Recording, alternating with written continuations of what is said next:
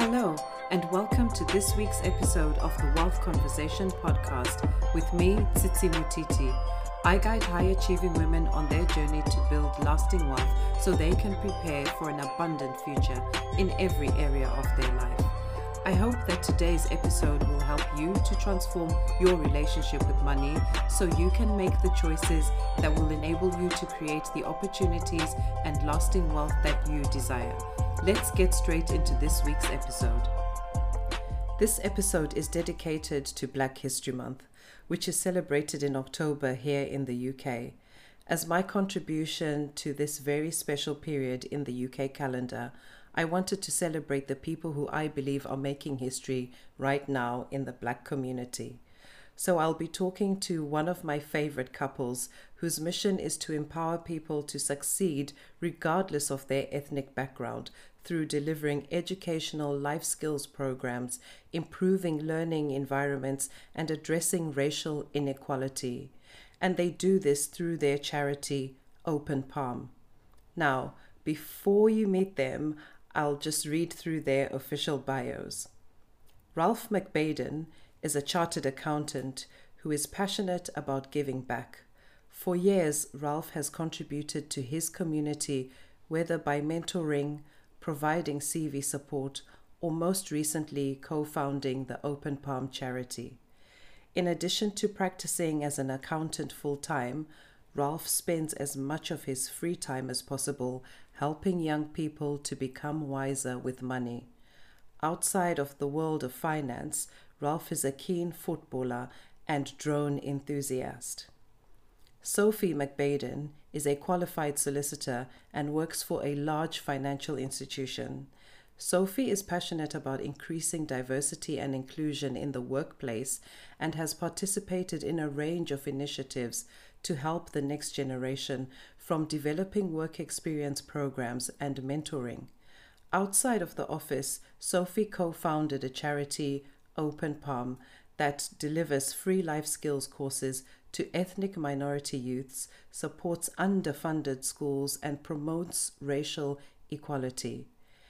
In her spare time, Sophie enjoys fitness, cooking, and spending quality time with her husband and family. Hey, Sophie and Ralph, welcome to the Wealth Conversation podcast.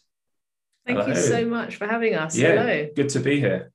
Great. I'm so excited to have you guys here. You can I cannot tell you how excited I am.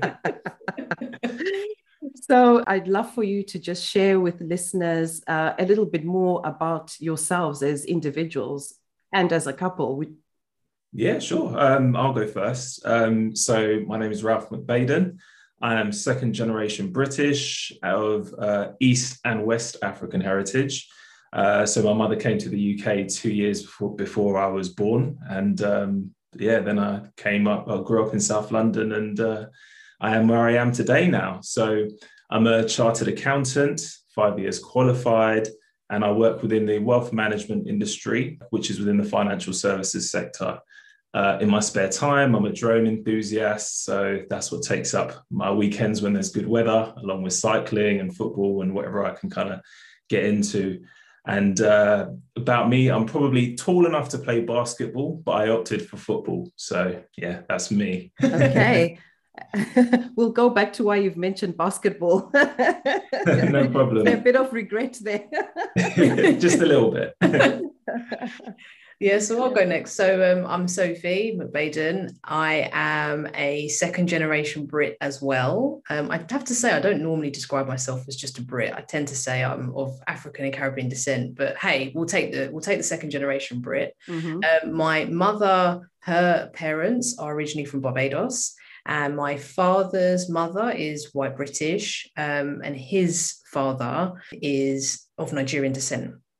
So um, I grew up here. This is uh, all I've known really, although I did used to growing up spend many a summer in Barbados when I used to have six week holidays. I used to be there for most of my time, which was absolutely awesome. And I've got lovely memories of that. I am a qualified solicitor. I work for a big bank and I have been qualified for almost uh, five years, five years yeah, almost to the day.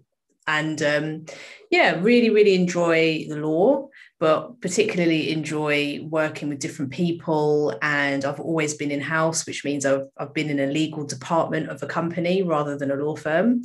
So that's given me the great opportunities to meet lots of different people from the business, from sales and marketing to people um, in lots of different areas. And I'm a real people person. So I love that. And outside of that, um, I thoroughly enjoy fitness, all things fitness, step aerobics in particular is my thing of choice. And I love cooking, as uh, Ralph, my husband, will attest to. He enjoys, he's the recipient of my, my cooking hobbies. And yeah, really just love family and, and church. Um, and yeah, most recently setting up a charity, which I know we'll come to later. Fantastic. That's that's amazing, guys. I mean, I don't know how you find the time to do the things you do, but one thing I want to find out from you guys really is, um, you know, not everyone wakes up in the, you know, one morning and decides that they're going to set up a charity. So, what was your reason for setting up Open Palm? Yeah, it's a great question. Really, we set up Open Palm out of frustration. So, after the George Floyd killing, it really shook us to the core. And although we'd never met George, we didn't know his family, it really, really affected us. And for the first time ever, I think, for me personally, it made me truly question whether I was doing enough for my community. And I actually came to the stark realization that I probably wasn't using all of my skills and my connections and my network to the best of my ability. Um, I've done a lot in the past in terms of I've run work experience programs, you know, aimed at ethnic minorities and underrepresented people. And um, I've mentored and worked worked with, with charities in the past, but really just felt that I wasn't I wasn't doing enough. If I was honest with myself. So Open Palm was my commitment to not only the Black community but to every underrepresented um, community ethnically to really just do more and to try and, as we now call it, create an equal starting line. That's the kind of line we've adopted for the charity to just allow everybody to compete from a, a fair position. So that for me was how I came to to want to start Open Palm. Yeah, and just just to add to what Sophie said, a lot of people have asked us as well. Oh, there's loads of other charities that are doing stuff. Why don't you just kind of tag on to everyone else? And we just thought a lot of charities do fantastic work, and we wanted to do something specific around the skills we could offer. And it's such a large issue that we're trying to address uh, disadvantage, racial inequality, and things like that. That there's no, there's not always a one size fits all approach. There's not a one solution to it there's many individual solutions and i always see it as a community effort and people in the community can bring their different parts together to to i mean we often say there's many fingers to the hand and it takes a whole hand to to kind of uh, hold a fist. So we're all part of that same solution. So we always try to collaborate and work with as many people as possible um, to kind of help us on, on our journey and to reach our beneficiaries. Absolutely. And just to add to that, I mean, we talked, didn't we, at the start when when George Floyd was killed, should we go out and protest? Is, is that our thing? But the fact that we even had to ask ourselves, should we go out and protest, for us was confirmation that that was not where our skills were. Mm-hmm. And actually, for us, having quite corporate professional backgrounds, we felt that actually the best thing that we can do is to impart the skills, the connections, etc., that we've had and built along the way, and also to use education education um, as a way to really lift up those who have, who have been held back. So for us, that was our, our part. But there are, as Ralph says, so many really, really important elements from the protesting to raising awareness to campaigning to the education bit that we're doing, etc. The mentoring that other organisations are doing. So there's so many important elements. But for us, it's it's all about education.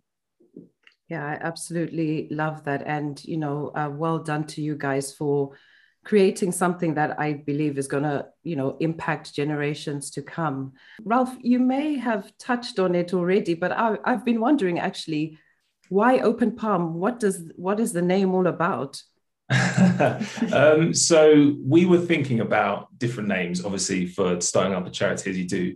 And we were just trying to think, right, we're trying to be, we want to be open and transparent, and the kind of an open palm represents that quite nicely um, it just kind of shows that we're kind of there to to give a helping hand to also be open to collaboration and just to be very transparent in what we do Um, and that's really important for us because e- even in our kind of in our personal and in, in our professional lives, that's always something we've kind of strived towards. And Open Palm kind of brings that together quite nicely.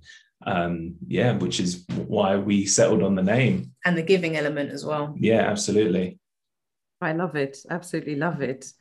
Now, charities you know need money even though they're doing good for, most of them for free so how do you fund your charitable activities so everything so far that we've raised has been through either personal donations or through um, individuals through through work. So at the moment we haven't received any government funding um, or any grants. So everything that we've done has been through ourselves putting money in as, as trustees, um, as other another trustee also gives, and then we've got a, a collection of regular givers, one-off donations, and people through their workplace also doing fundraising events, etc. Um, but the beauty of it is at the moment it's it's pretty much been people that are just really passionate and wanting to get behind it. So we're funded by by lots of small donations from from different people, which actually we really really like.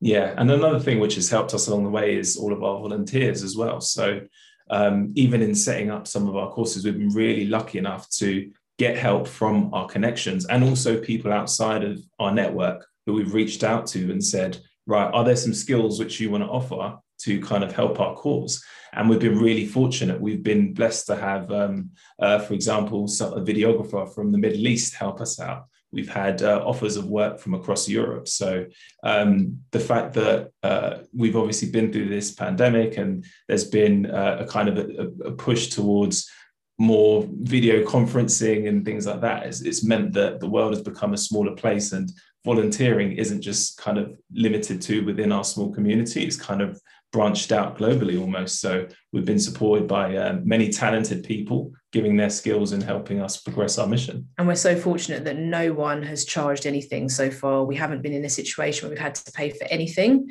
um, in terms of services. Obviously, we have ongoing costs um, for our website and online presence, etc.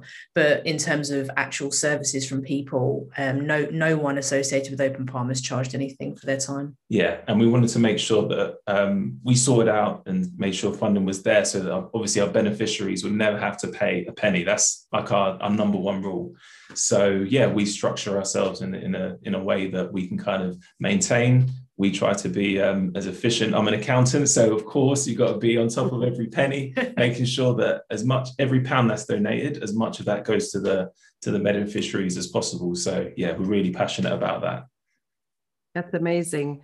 Um, I know that the charity currently offers two programs for children between the ages of 13 to 17.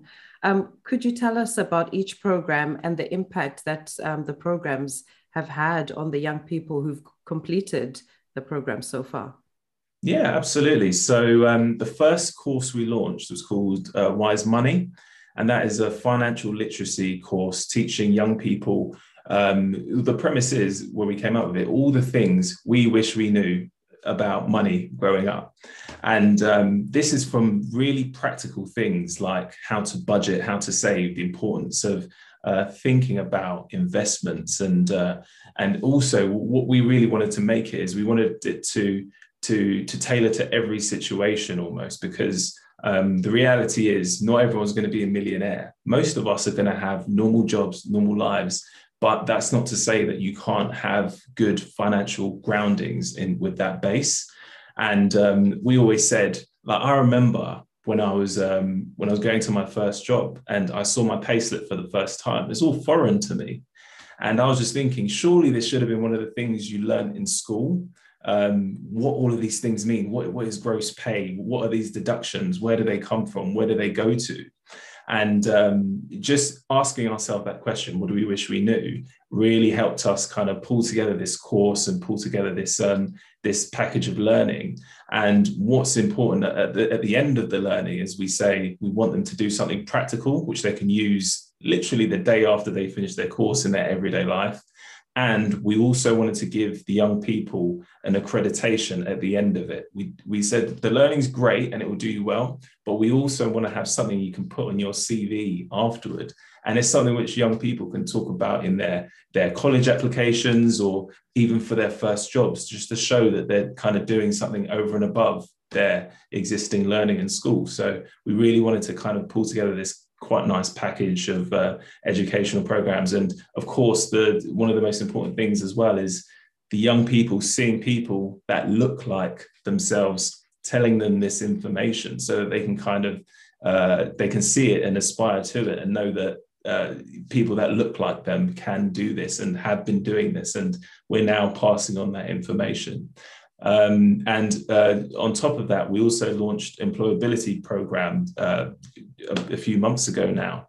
And that again is all about the journey which young people will take from school, from finding out what sort of subjects you want to do to kind of push you in a certain direction in terms of career path, um, all the way to getting your first job and what the interview process is like and um, and really helping you guide you along that path and giving you all the skills you need to be successful and the one thing that we're really proud about with the uh, WYZ for Work program is that we're working with companies who are willing to offer work experience to the young people that have finished our WYZ for Work employability course. So when young people have finished this course, then what they get to do is they get to apply for work experience opportunities with our partners.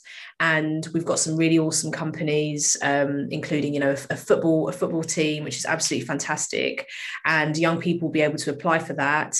And hopefully some of them will then be able to put their interview uh, practice that we've taught them on the course Uh, really into, into play. And some of them will be successful and they'll be able to take up work experience opportunities. So, in addition to the learning like WYZ Money, they get their accreditation, but with WYZ for Work, they also get the work experience opportunity as well, which is awesome because half of what we're doing is trying to address the inequality and the lack of opportunity that a lot of people are facing, particularly from ethnic minority backgrounds. So, that work experience, that's something on their CV that they can talk to, which then again just helps them to be a bit more comparable to their peers when they're going for university applications, college applications, or first jobs? Yeah, and both courses are um, well, roughly seven to eight weeks long. Both are completely online and they can be done at the learner's own pace and um, they're accessible on all devices. So laptop, even on your phone, you can start it on your phone, finish it on your laptop. So yeah, it's completely um, cross-platform. And the feedback we've had from the young people and their parents has just been fantastic. So the young people, um, a lot of them have said that they didn't know a lot of this information before. We've actually had a lot of young people saying, "Why on earth is this not being taught in school? I wish I was learning this over algebra." I mean, no comment. I think you know everything that's taught in school is really important, but it's great to know that young people don't feel that they're wasting their time doing this course. It's not another chore for them. They are actually finding value. Uh, we recently enrolled on our WYZ for Work course, uh, a group of year 11s uh, through a school in South London. And the ratings, we have ratings at the end of each session, and the ratings were really, really positive from that group. A lot of four stars, some five stars out of five, which is brilliant. Um, and the parents are saying, thank you so much. You know, we're posting this onto our social media a lot of times. You know, parents are saying, my child was really, really disheartened through the pandemic, was just struggling to engage with online learning at school because, you know, the, the cameras weren't on or the, the content was a bit dry on Teams or whatever it was. Thank you so much that you've given something a bit more uplifting for them to look forward to. So it's really great to hear that kind of feedback. Wow it's so interesting to you know that it's actually um, impacting the children not just in terms of money but also in their, their wider learning that's mm-hmm. that's absolutely amazing and Ralph and Sophie, as you were just talking about everything that's in, included in the courses, I was just thinking to myself, I wish I had this when I was growing up. You know, even now as an adult, I feel there's so much I need to learn, even as someone who works in financial services. Do you get a lot of parents asking you, um, asking to enroll in, in your courses? Yes. we get a lot of parents saying, Hey, what about me? You know, I'm not 17, but can I come on the course? We actually, on a serious note, we've also had some older students who have said, I'm 18, I'm 19. I've just missed out on this course. You know, the last year and a half or so has been really tough with the pandemic. I've lost out on work experience or a lot of learning at school. Is there any way that I can come on the course? And we have made exceptions for people, particularly given the last year and a half that we've all had. And we've said, okay, you're 18, you're 19, come, come on the course. So for anyone listening, if you are slightly above the age limit and you're interested, you're most welcome. Please head to the website um, www.openpalm.org.uk forward slash W WYZ.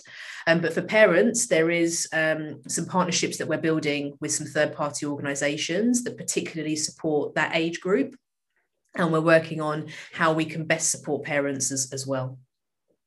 That's great. I think there'll be a, a lot of take up on that because um, I, I know just from experience with raising my daughter as she would come back from school having learned new things i found it quite quite daunting to support her because her level of knowledge was much higher than than mine was mm-hmm. um, mm. especially things like maths and and you know uh, science subjects i was never great at science anyway so you can imagine when someone goes off you know eight weeks on this course they come back with this knowledge you want to support them but your knowledge is a, a bit below theirs so i think um, you know what you're doing partnering with third parties um, is going to be so helpful to those children as well there you go. Um, maybe the wealth conversation. Maybe we can do a joint workshop for parents as well. Yeah, I'd love to. I'd love to do that. Let's make it happen. let's talk about. Yeah, let's do that.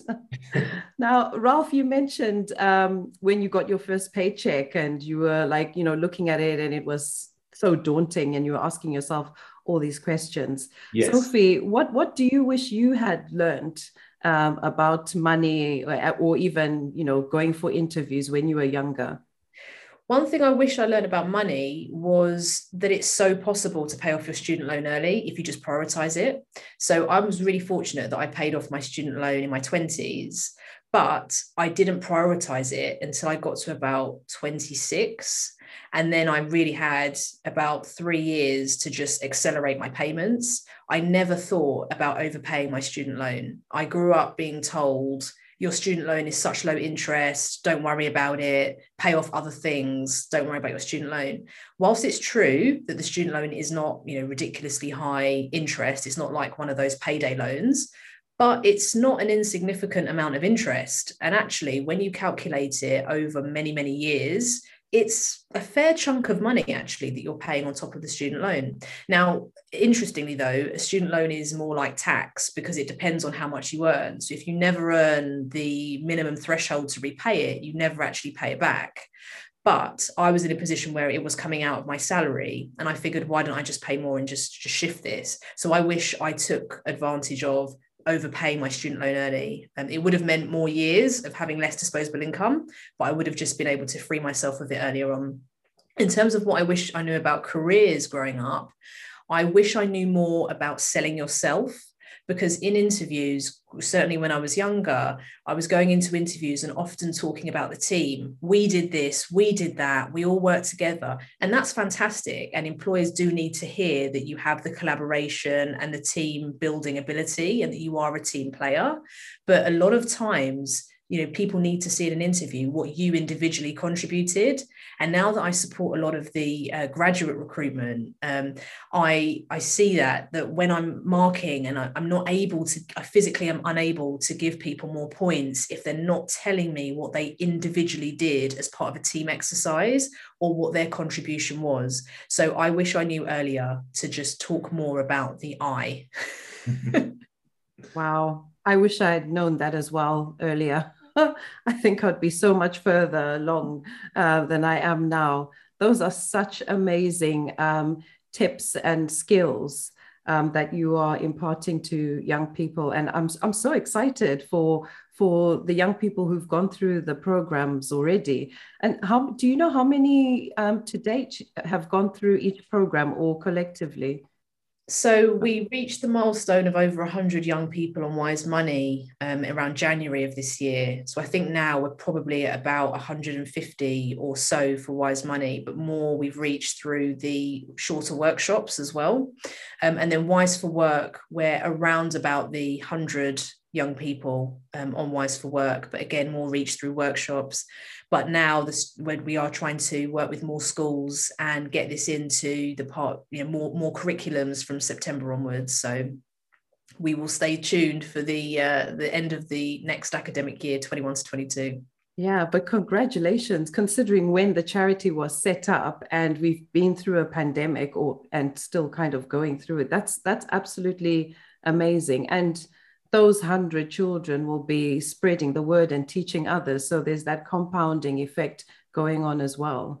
Mm-hmm. Yeah, absolutely. And we've even heard of um, young people speaking with their family and parents about it whilst they're on the course. So already those conversations are starting. And those are things which, again, we don't really have growing up. Um, I didn't really speak to my parents much about money. I don't really know what the bills were or anything like that. But now they're having those conversations, and that will only help um, situations moving forward. Yeah, because there is a big cultural thing, especially in you know African and Caribbean communities. There's not a culture of talking about money, and if somebody's in financial difficulty, there's not really a culture of sharing that or reaching out for help.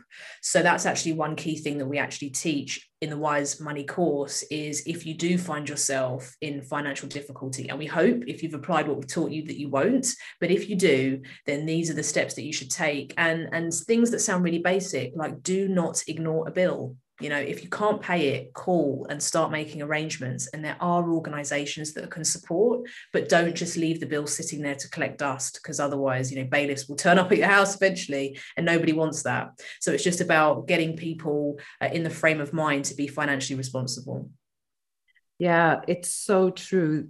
everyone knows what you should do when things are going well, but no one really tells you what you should do when things have gone wrong. Mm-hmm. And that's the trap that I fell into um, you know, I, I got myself into debt and I really didn't know how to get myself out of it for a long time. And Sophie, what you've just said about just pick up the phone, it, it is literally as simple as that. And most of the time, um, the, the people you're owing money to, they want the money back. So they will come up with a plan and try and help you um, to, to pay it back. Um, it's it's it's really one piece of you know the, the financial um, knowledge that we need to share more. We need to share yeah. more because it's not always the case that things go well. Mm-hmm. And you really need to know how to get yourself out of um, the problems when they do arise. Yeah, I agree. And, and the other thing is, I remember coming out of university and being offered credit card after credit card as well. I don't know about you guys, but mm-hmm. it's almost like a double edged sword because you need it to build credit yeah. but at the same time you don't want to fall into too much debt. So i mean even me personally i i had i'd racked up a bit of credit card debt in my early 20s because it was just there and available. I didn't necessarily need it but it was there and i didn't really know any better. Um, but yeah it's just about knowing about these things before they kind of come to you. And again that's what we emphasize on all our course. We want young people to know about how to handle money before they get money in their hand so that they're making these good decisions straight away and they don't need to wait until they're they're learning through the negative effects which come with it yeah, yeah, absolutely. And another thing is, you know, with social media now, and to be honest, even before social media, particularly again, sort of the African Caribbean community, we are quite big consumers, and, and the stats do show that we do spend a huge amount of our income um, on consumer goods, whether that's, you know, expensive drinks, clothes, holidays, etc. And we're not the biggest savers. So that's one thing as well that we need to get better at is not thinking, right, I've been paid, let me run off to the most expensive brand, let me go to Selfridges and clear out the place, or go to a nightclub and buy the bar or both buy the most expensive bottle. It's thinking about let's let's plan this a bit more and let me save as a priority and do some other things and pay some bills and then I'll I'll treat myself with anything that's left over. But that mentality of saving first and so on I think we need to get better at. And and also being honest and frank with each other when we are struggling. Like you know saying to a friend you know I can't come out this weekend because the money's not there or or I've decided that I want to prioritize because I'm going to, you know, invest in the house or I need to redo something in the property or or whatever it might be. But just being more comfortable with saying no and not always feeling that pressure to do everything all the time. I couldn't agree more. It it is so important just to know you know what you can and can't do and and i always say to people so i deal with adults so you know they haven't gone through uh, the WYZ Money course um, so they're coming to me with with all these issues that you are teaching the young children about and i'm sure what i'm saying to them is exactly the same what you're um, saying to um, the young children. But one thing i also say is you know it isn't a bad thing to go out and shop. All you need to make sure is that you've you can afford it mm-hmm. right? Mm-hmm. and and that is the thing that we miss all the time. You know people are going into minus you know going into their overdrafts getting debt um, to um, so that they can fund these shopping sprees but actually if you just do a bit of work and change a bit of your mindset you can figure out a way to actually be able to afford it because i yeah. believe most of the time we do have the money um, it's just that we're not allocating it accordingly yeah, absolutely. And it's just about kind of living within your means, isn't it? And um, just how important it is to kind of assess your situation and not worry about everyone else's. It's all about kind of, it's more about you and your personal finances and making the right decisions based on on yourself and and just staying in your financial lane. And we we talk about that on the WYZ Money course you know don't sit there and and idolize what people are doing on social media. I think that's the biggest one of the biggest risks to the next generation now is this life through the lens of social media.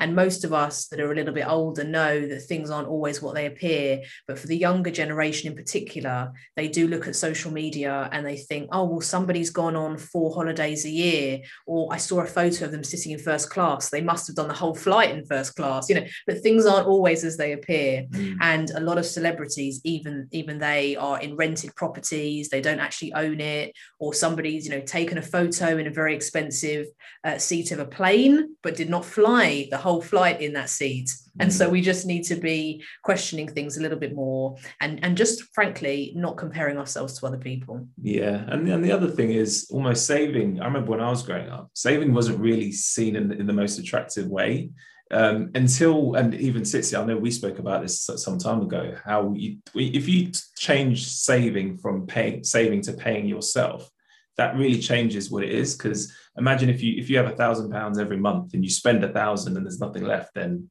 like, what have you really earned? But it's almost like what have you left over for yourself in order to fund yourself, your dreams, and all the things you want to aspire to. And when I started thinking about saving as paying yourself for your hard work and not letting all that money go back out the door, then I started really thinking about right, if I could save more, then I can do more and of, of all the things I want to do, like invest and uh, try and hopefully retire early and all these things. Then it kind of compounds in a positive way, and you're kind of thinking right more um, more practical about your situation and how that can get you to achieve your goals. That's actually Tsitsi actually schooled me when uh, I watched the WYZ Money interview that Tsitsi very kindly did.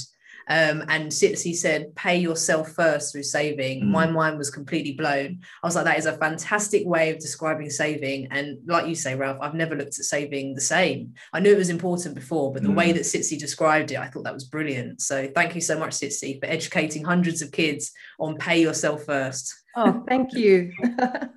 it was my pleasure to do that. I didn't realize that it would have such a big impact. But yeah, when I kind of discovered that whole concept of paying yourself first, it was really mind blowing. And now I just like save on autopilot. I don't even miss the money because it's I know it's it's for my future self and um, mm-hmm. and it's mine. It's mine, right? Um, no one's gonna come and ask me to give that money to them because I don't owe it to anybody else, and I'm not owing. Um, you know, I don't have debts anymore, etc. I, do have a mortgage, so that's one thing that I need to start paying off uh, quickly.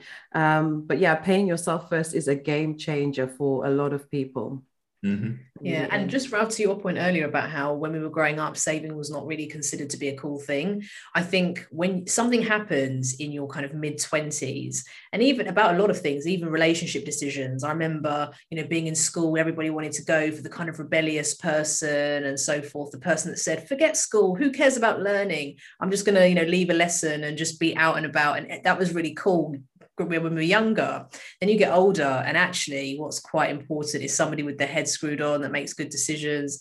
And suddenly, you know, if you say to a group of friends, let's go out for brunch, and they say, actually, I'm going to use this money to make a mortgage overpayment, they're actually pretty cool because if you fast forward, they might be the people that are retiring at 45 and then they're doing brunch every day. So I think now our mentality is changing about saving, but I think that happens with maturity. But if we can get the young ones to see saving as cool earlier, then they can maybe save decades of, of pain. yeah, I agree. You know, I always think to myself, if I add up all the salaries I've received since I started working, like I, I could have retired like five, ten years ago. mm-hmm. Yeah, absolutely. And I mean, even when we talk about like the power of compounding and uh, starting saving for your pensions early, I know pensions isn't really what you want to hear at the age of 18, but I mean, it's just startled me when you look at the figures and it's something like if you start saving for your pension at the age of 20, you could literally have a million pound pension pot by saving 360 pounds a month, which doesn't sound like a lot, but over many, many years, it just grows and grows. Um, so yeah, I think all these things, if you hear them earlier, uh, just imagine where we'd all be. Would would be even further ahead if we yeah. knew this when we were younger. Definitely, definitely, definitely. And I think the, you know, one of the things that does impact uh, people from, um, especially the Black community, is the knowledge that we have about money is based on knowledge from what I call back home or you know the African continent or wherever you're you're mm. you're ethnically from. I mean, when I moved to the UK from Zimbabwe, I didn't believe in pensions because what I saw back home with pensions was, you know, people lost their pensions, you know, or the value of their pensions, you know, dropped. Um, so they couldn't live on their pensions at all. And they had worked for years and years. And that was the thing that stuck in my mind. So the moment I heard pension, I was like, they don't work, waste of time. You know, and it took me a very long time to start actually considering looking at my pension and contributing to my pension. Um, now I don't miss a pension payment. I'm always adding money because um, yeah it's it's it's part of my paying myself first. It's part mm-hmm. of the things that i do to make sure that i'm saving for the future. Yeah that's a great point and that's another thing with pensions. I mean when i first started working um, i think i can't remember if the law was that employers had to had to give you a pension I, I can't recall but i know it's definitely the law now. But when i first started working i was doing the absolute bare minimum. I mean it's it, I'll, I'll confess there were some periods where i wasn't paying anything into my pension. I was doing zero um, and then I thought, okay, I'll do a little bit, you know, I'll put 50 quid in, but I wasn't taking it seriously. But now I've realized, oh my goodness, there's actually a massive missed opportunity here because a lot of, certainly a lot of big employers will do matched contributions. So, you know, you put in 10%, they'll put in 10%. And before you know it, you're saving 20% of your salary every month, sometimes more which is not insignificant, especially as you move through your career and you're earning more and more. So again, another thing is is pensions. It sounds so far away, but there's there's a, a cross, isn't there? There's a period where if you start early, you can really maximize it. But when we wake up to it and realize it's important, we've maybe lost the opportunity to have those great, great gains. Yeah, so true. Now, guys, I could go on and on talking to you.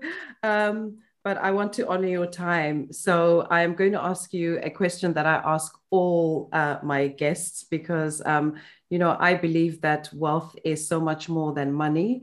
It does encompass all areas of our lives. So I would love for you both to um, tell me what wealth means to you both in the following areas physical well being, mental well being, spiritual well being, social well-being and financial well-being.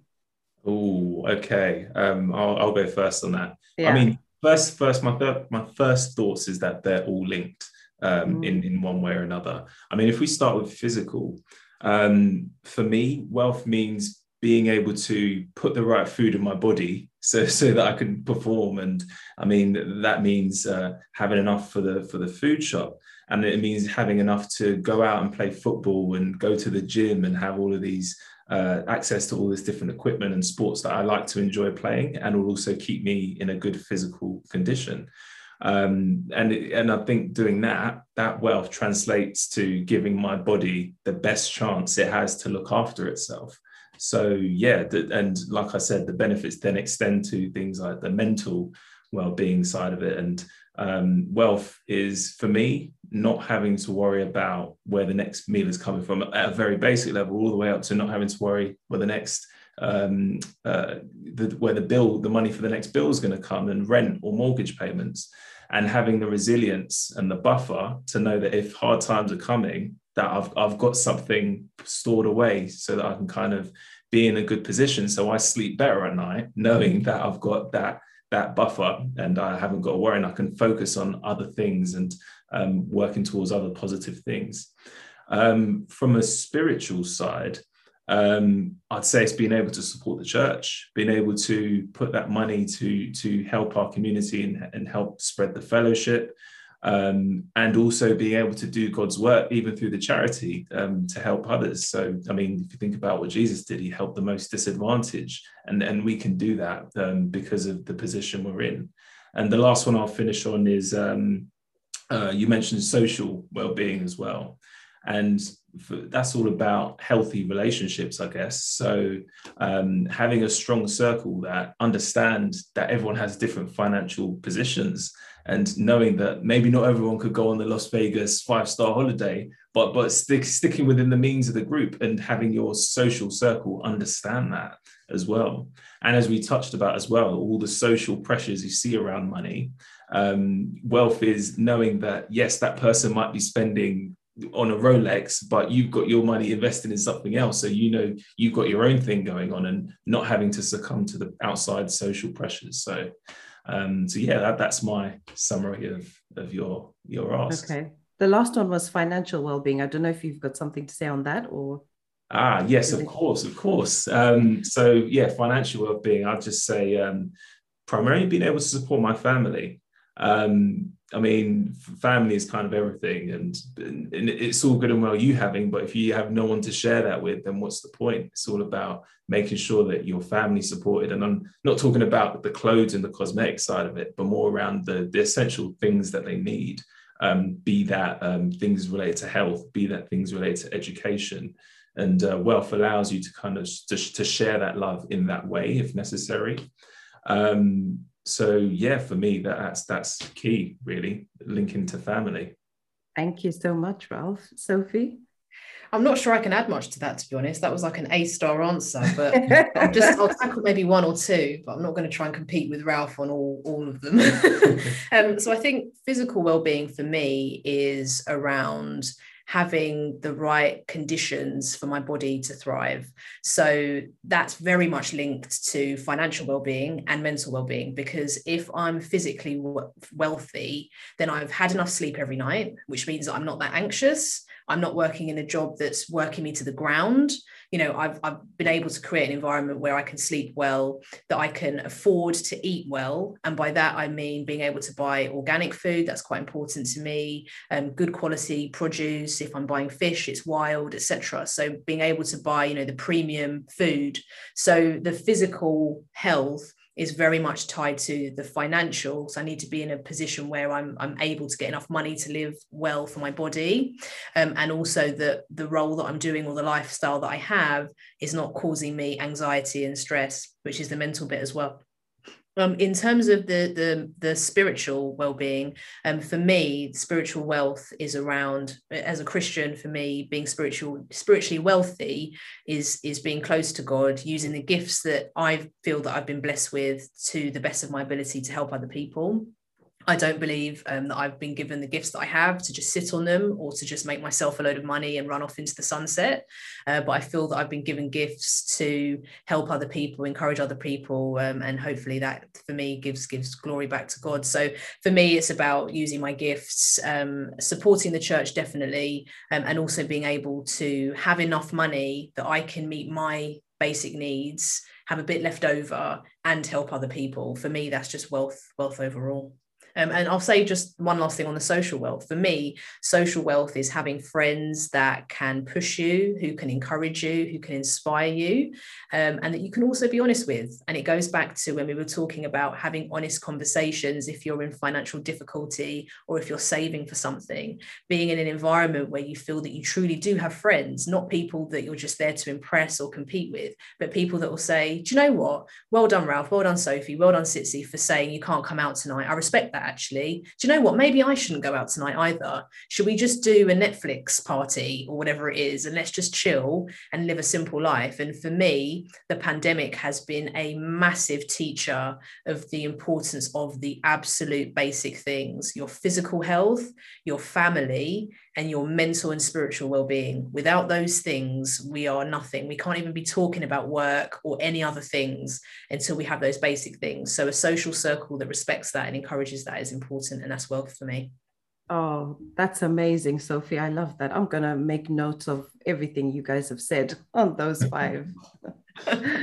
Now what is the best way for listeners to support open palm so, um, firstly, following us on social media. So, at Open Palm Charity, we are on Instagram, LinkedIn, Facebook, and uh, I'm sure I'm missing Twitter. One. Twitter as well. Yes.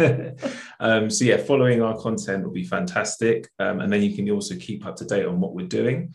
Um, and also, if you feel compelled to, also donating to our cause so that we can reach more beneficiaries and also sharing any skills you might have um, or any expertise to help um, volunteer with our charity and um, reach again help reach young as many young people and spread spread your skills throughout the community. And if you're listening to this and you've got children or siblings or cousins nieces nephews that you want to enroll on the course you can absolutely do that. Um, it's www.openpalm.org.uk forward slash WYZ.